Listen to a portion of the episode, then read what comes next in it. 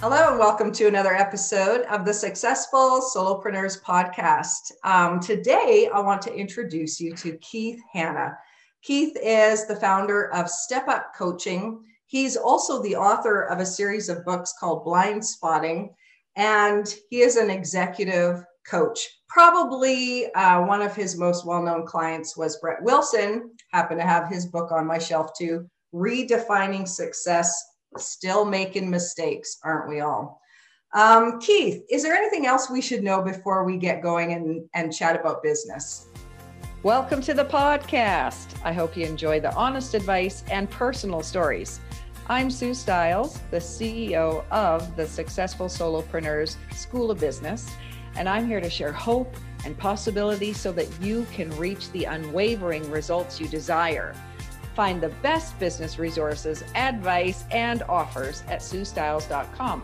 And now on with the show. Well, I suppose that little book you had in your hand was due as much as uh, anything from a rather significant mountain bike crash I had in Moab about four years. I've been for, I don't know, ten years or so thinking about publishing another book. And I wanted to do something significant, and I put my a lot of thought into structure and how I wanted to do it. I arrived at a, the idea of doing a serialized book, and where I would interview people and I would include their voices in there along with mine, so that the the first person narrative would change from person to person. So it took me a long time to figure out the structure, and I knew the twelve books that I wanted to write, but then uh, spent about three years procrastinating writing the first one. I kind of picked at it and, uh, you know, would come back to it every once in a while. That was definitely, uh, I was definitely procrastinating. And then in April, I think it was about, actually about three years ago, I was uh, descending a very scary mountain bike trail in Moab called uh, the Portal Trail. And while in Moab, I found out that it had killed the most number of people of all the trails in Moab. And so instantly I was interested in going and seeing that. And so I went with a friend, and we rode it cleanly and safely for the entire time. And about one hundred meters from the end of the trail, where the car was clearly in sight and the trail had backed off and it was much less serious, I hit a rock in the middle of the trail, went over my bars, uh, landed on my handlebars, perforated my, my bowel, and then ended up doing like a backflip and landed on my back. And oh. it was... frozen there for about forty-five minutes. But the interesting thing about that about that crash is I remember just moments before it happening, I had been riding all day with an elite level cyclocross uh, racer, and he was, uh, shall we say, significantly ahead of me most of the time. But on the downhills, I discovered I could go faster than him if I was willing to take a lot more risk. So I just remember thinking just before crashing, I am so much faster than Craig. That was the last thought I remember having. And then uh, smack. And while I was flipping in the air, I hadn't even finished crashing yet. I remember thinking really clearly to myself, oh, this is purposeful. Like, this is something I have clearly uh, decided to do for some reason I don't completely understand. And so I was in the hospital for about eight days, uh, going through the worst pain I've ever experienced. Uh, but I was unusually joyful, which was kind of weird. And what I took from that was that uh, I had uh, in, engineered something and that was large enough to break through the crust, my comfort zone. And basically, I got off the dime and started writing as a result of that. And I got my first book done relatively uh, soon after that. Uh, the one that you were holding is uh, the fifth in the series. So I just kept kind of working out on them. And yeah, it was something about being on the wrong side of the edge and coming up to the edge so many times as a writer and being uncomfortable, but, you know, sort of jumping across that chasm. I think most writers, my brother's a writer as well, and we were talking yesterday about how most people who write have this imposter syndrome that nobody really wants to ever listen to what we have to say, and that writing is an act, uh, basically an act of revolution against that thought. And that I just had gotten into the habit of nobody wants to hear what I have to say, and I just wasn't writing. And then while I was in the middle of the air, about to, you know, finish crashing, I had the thought, well, it's time to get off my ass and do something about it. Wow, what a big revelation. I, uh, even in just picking this up, because I knew we were going to talk, I actually am going to put it aside and just read it all again. Here's just one, one thing that you say, that the conscious act of stretching my comfort zone and crossing the edge is one of self-confrontation. I often play small when I feel anxious or desperate in the face of challenge. I start making up stories about how I really don't want the thing I said I wanted. This is comfort speaking. I can, of course, live a good life from within my comfort zone, at least for a while, but it is so much more difficult to lead a great one. Tell me about that concept. Well, even before I crashed, you know, I, I, I hadn't vaulted myself into greatness at that point. I was still doing a version of playing small. And playing small for me was this sort of smugness about, you know, feeling very prideful about beating my friend Craig down this really treacherous stretch of rock. And pride really did occur before the fall in that case.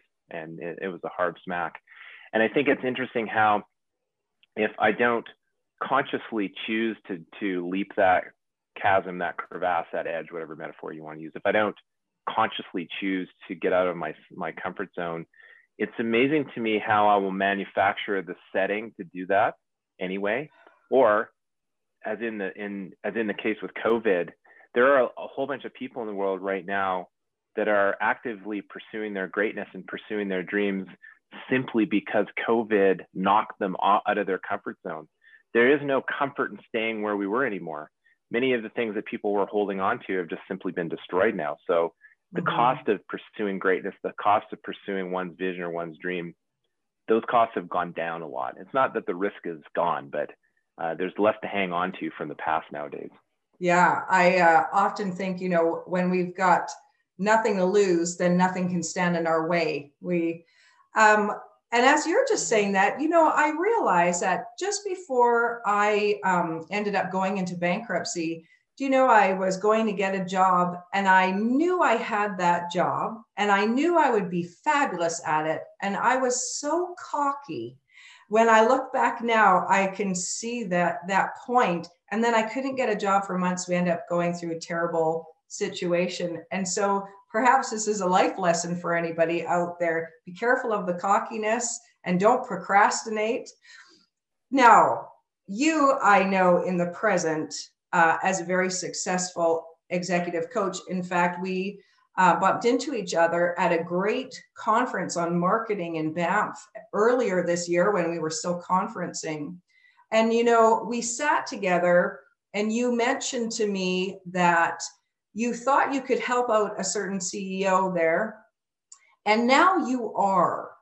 And I think that really deserves um, to be opened up, because all solopreneurs, we work for ourselves. We have to find the business ourselves.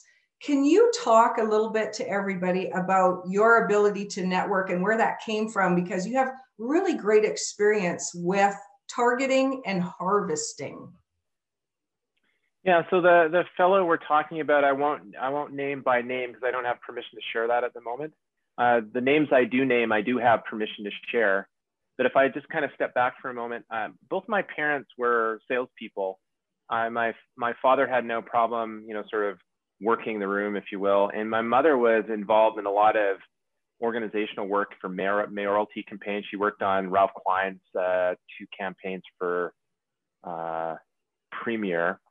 And so I just got to see my mother working her network. And when we were younger, my mom uh, opened up a, a retail shop. She was an esthetician for a while. And I saw, you know, sort of women come in and, and buy their services. And I just saw how my mother was in relationship with to these ladies, and they'd They'd have their conversations, and then at the end of the service, they'd go to the till, and these ladies would buy, you know, hundreds of dollars worth of stuff. And I'm thinking, well, how did that actually happen? Like, I'm not, there was no like close that happened or a presentation that happened. It was all relational. So I think that I was uh, socialized as a person that, you know, there's no shame in selling in my family. There's no shame in networking.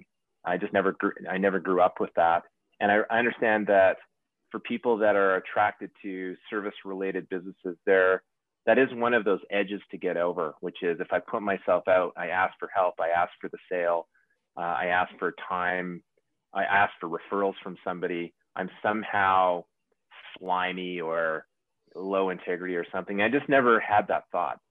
Uh, in fact, it was the opposite. I do some of the things that I do in selling are the most enjoyable parts of the coaching process, the coaching I do before I'm, you know, technically hired. So anyways, this fellow that, whose conference I was at, where you and I met that one day, I was, uh, he was introduced to me by Bruce Croxon, and they had kind of connected along the, along the way. And uh, Bruce had suggested that this fellow and I have a conversation. And we eventually did have those conversations. That relationship did consummate at the end of the day, and I am working for this person at this, at this time. Uh, but the interesting thing is how I came to work with Bruce. Uh, I ended up meeting Bruce at a Predators game, uh, sitting between Brett and Bruce and another fellow who we were just going to see a game. I had to wear a, a Preds uniform that was way bigger than my body, and we had to stand up every time the Preds scored, which was actually a lot that day. And we were the only four people in the Saddledome doing that. So I felt a little singled out. But anyways, it was a fun way to get to meet Bruce. And so I got to, you know, uh, work with him. And uh, he and I and his partner actually wrote a book together on curiosity, which was a really cool experience. So Brett, I met through a fellow called Richard Clark, who I've uh, done a lot of work with, and actually wrote a book with him and his wife about the reinvention of their marriage. And that was all about compassion. And uh, Richard and Brett were at a charity function one Sunday afternoon, and they just got to talking about what was going on in each other's life. And the next thing I know, on, on a Sunday, um, you know, they finished their, uh, their thing. Monday morning, I'm getting an email from Richard saying, uh, you know, I, I want you to meet this fellow called Brett. And at that point, I was on a uh, self-imposed media fast, and I wasn't working uh, a lot in the oil and gas industry. So I didn't know who Brett was. I didn't watch Dragon's Den uh, or any of that kind of stuff. I don't have a T V because I live out in Bright Creek. So I decided not to Google him and just meet him kind of a, you know, man to man. And within a week I was hired uh, to be his coach. And, and uh, he and I did a lot of really great work together. And, you know, he worked a lot on how he showed up in family relationships. And that's where he created, I think, most of the results he would say he's most proud of. Uh, Richard I helped Richard and his wife Uh, just not not just rebuild their marriage, but end up uh, inventing a new asset class, which was kind of interesting. And that's a that's a separate story not to be told here. Um, I met Richard through uh, a guy called Dave. I met Dave through a guy called John. These are all guys that I met and then did, did a really, I think, good piece of coaching work with each.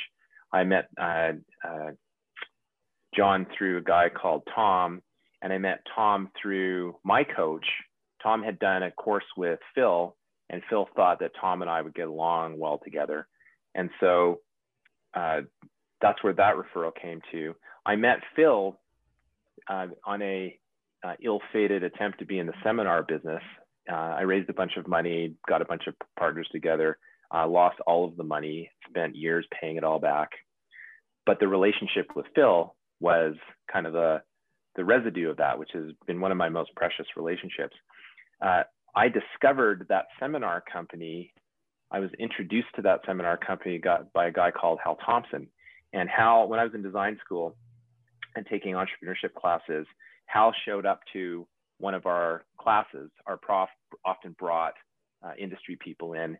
And Hal had a, had a really fascinating story. He was the gold medalist in both engineering and Uh, business at Western, I think it was. And then he became the youngest vice president of a company called Abacus Cities, which then went on to become Canada's largest bankruptcy at the, at the time.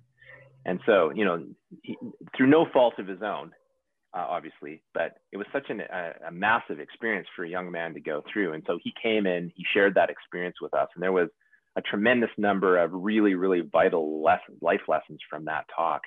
And at the end, there was twenty-three of us in the class. He handed out twenty-three business cards to all the students present, uh, me, the one design student, and twenty-two M B A students. And his offer was, you know, here's my card, phone me up, we'll talk, well, you know, we'll meet, we'll have an hour, talk about whatever you want. And shortly thereafter, I took him up on his offer because I thought that was a no-brainer. And we had such a great hour that Hal became my mentor. And about two years into that relationship, I was complaining about a lack of purpose And, and uh, Hal said, well, I've done this set of courses uh, through a company called Context Associated. Why don't I take you to an intro session and you can, you can see if it's a good fit for you. So I went to the intro session. The facilitator there said that these courses had been founded by a guy called Randy Revell, who was a worked in venture capital in the Valley back in the seventies. And what he learned was that what differentiated the successful entrepreneurs from the less successful entrepreneurs was how well they knew each other, how, how well they knew themselves. And he founded his personal growth course on that philosophy. And that was really compelling for me. So I signed up for the course and I went and did the first course. I signed up for the second course while still up, while still in the first course, drove to Seattle, uh, went to the airport where we were going to get picked up and taken offsite to do the part two of this course. And I met the woman there that would become my wife for the last, you know, twenty-five years. And uh, eventually then I would come to meet Phil as well. So basically what happened was, somebody puts a business card in front of me, says, and he, this is a guy that's out building his network, extending his network, says, come and talk for an hour about anything you want. That one decision led to me meeting this fellow at that conference. And all those people that I just went through, it was just how the network collisions kind of went. And it was based on that single decision. Somebody makes me an offer and I said yes. My gosh. And obviously you have kept those relationships up. Whereas I think sometimes, you know, sure, someone goes to a course or meets somebody, talks to them one time, doesn't think much of it, and they forget about them and they're on to the next. There's a real value in keeping those, those relationships. And what you were just saying, again, in your book, I underlined as well, personal growth precedes all business and professional growth. Is that true? Yeah, I think if I'm living with my head in my ass, I'm not going to be very useful in a service context to someone. So I think job one is to extricate said head and, you know, do the, do the personal work of understanding what my blind spots are and things that I think are true about me that are just fallacious, fantasy-based thinking. You know, I think about my crash in Moab as a pretty great example of someone operating from a blind spot and how painful those blind spots can be and how brutal the awakening process can be. And I don't know if there's any getting around some of that, but I, I think about my work in the, you know, in the spirit of Randy Revell, which is helping people come to know themselves better so that they make better choices in time. And those better choices to lead to the opportunity to make even better choices. You know, it, it, again, it doesn't save from all blind spots, but I think doing the work uh, sidesteps a lot of the pain. And at least, you know, if I'm going to have crashes, they're going to be big learning lessons, you know, that there's going to be, they're going to be worthwhile. I'm not going to die as a result of them. Right. And even uh, where I chose to crash, I chose to crash in the in the safest area of the whole trail. So you right. think about my subconscious that decided that we needed to get a message into the front part of the head there where the guy's not listening. You know, let's let's invent something magnificent so that he will hear us. Then that's kind of how I think about my subconscious. My subconscious is back there, uh, knows a lot more than my my conscious part of myself. Yes. And but. But they don't speak English to each other. They speak in a weird kind of code. And sometimes I think my, my non-conscious self engineers the experience that my conscious self needs to learn from. And for the most part, I don't get caught up in, you know, blaming the external world. Like I said, I wasn't even finished crashing when I realized that this event had meaning for me. And as a result, my, my recovery was really, really fast. And I think there's something to that. Yes. So you take everything that happens to you as something that's going to help you. Um, I know when we've been talking before, you mentioned um, how worthwhile it is to find your passion or what you're passionate about, but you have a really unique, uh, well, not unique, you told me the definition of the word. Can you talk a little bit about finding and working in your passion and what that really means?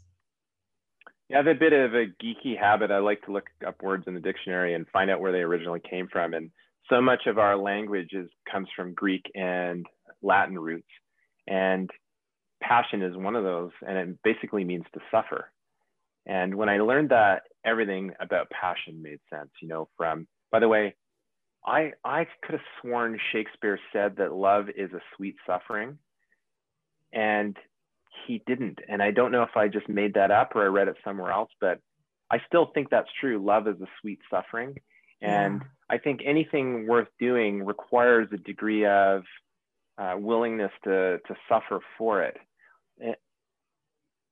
And I don't mean manufacturing unnecessary pain, but I think the, you know, the Joseph Campbell idea of following your bliss, that if it's any, if it's any, it's any way hard, it can't be, it can't be good. I don't think the reverse is true either. It's not good unless it's hard. I just think that, I, I think the entrepreneurial personality can be captured well by just saying, entrepreneurs are those people that are willing to suffer long enough for a change to take hold. I think a lot of people will turn back from executing any sort of change process, either in their life or in developing a new product for people that'll benefit them, simply because it gets hard, so they turn back. And that's the respect I have for entrepreneurs, is their, is the grit. Barry Blanchard, who look at, who uh, taught me how to ice climb and uh, prevented me from dying earlier in my career, said uh, in his book, The Calling, which I really highly recommend, is I hurt, therefore I am. And that's something that every climber, I think, really understands down to the bones. I hurt, therefore I am. That's amazing. I know your definition of passion has really helped me, and I've shared that with others too, because there is suffering in the work, there's suffering in relationships. And uh, if, but if you're passionate for it, that brings some meaning to it, that this is par for the course, and so I'm on the right track. If someone was thinking of starting a business and they were just starting it for the money versus starting it because this is what their gift is or their talent, do you have an opinion on uh, or advice on that dilemma? I have opinions on pretty much everything. Doesn't matter what it is. Well, so the, I think the money, I think the money question is an interesting one. Uh, You know, people who are socially motivated and don't like selling, don't like networking, don't ask like asking for business, uh, are often uh, connected to the dark side of money and, you know, its corrupting influence. And I think that there are two ways, two things about money that don't work. One is to do something for the money, and one is to do something not for the money. In other words, to pretend that the money thing is not important, or to pretend that it's too important. It's, it's just a part of the thing. I think money is a really misunderstood thing. I think it's just, it becomes a, it becomes a proxy for my value in a transaction and, and a sense of self-worth and all that. And, and as a result, it can lead to a lot of screwy things. But I, I would say that in, embracing money for what it is, is something that we all need to figure out at some point. That mm. trying to avoid it or trying to make it a bigger deal than it is, those are the things that seem to, to not work. Yeah. Yes. And that comes back to the last quote I was going to read out of your book. The unexamined life is not worth living, Socrates. So yeah. We examine our beliefs about money, who we are. The more we can get to know ourselves, the more we can find that success that we're looking for. Is that what you would say? Yeah, I, I, I think so.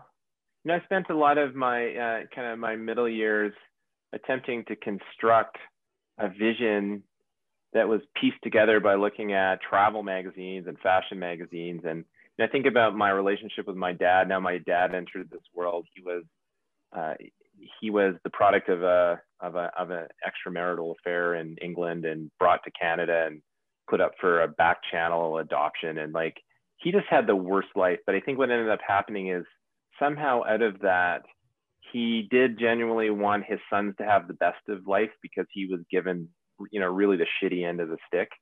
And I think that kind of got a bit perverted in his case, and And it, and it became a bit too materialistic and consumeristic. And I, I jumped right into that. I went to design school and developed the skills to appreciate really expensive things. And, but, you know, at the end of the day, that stuff you know, I like to be well dressed and I like to have a nice mountain bike and those sorts of things. But I think at the end of that, at the end of the day, that stuff most people learn doesn't matter as much as the importance of kids that respect, my kids respecting me and having a marriage that is solid and has gone for a long time, or, you know, where I'm still healthy at this age to go out and, you know, just grind my way up on a mountain bike. So I think that was probably, of all the pieces that I've, uh, of work that I've done, is, is disassembling the relationship that I had between my sense of self-worth and money.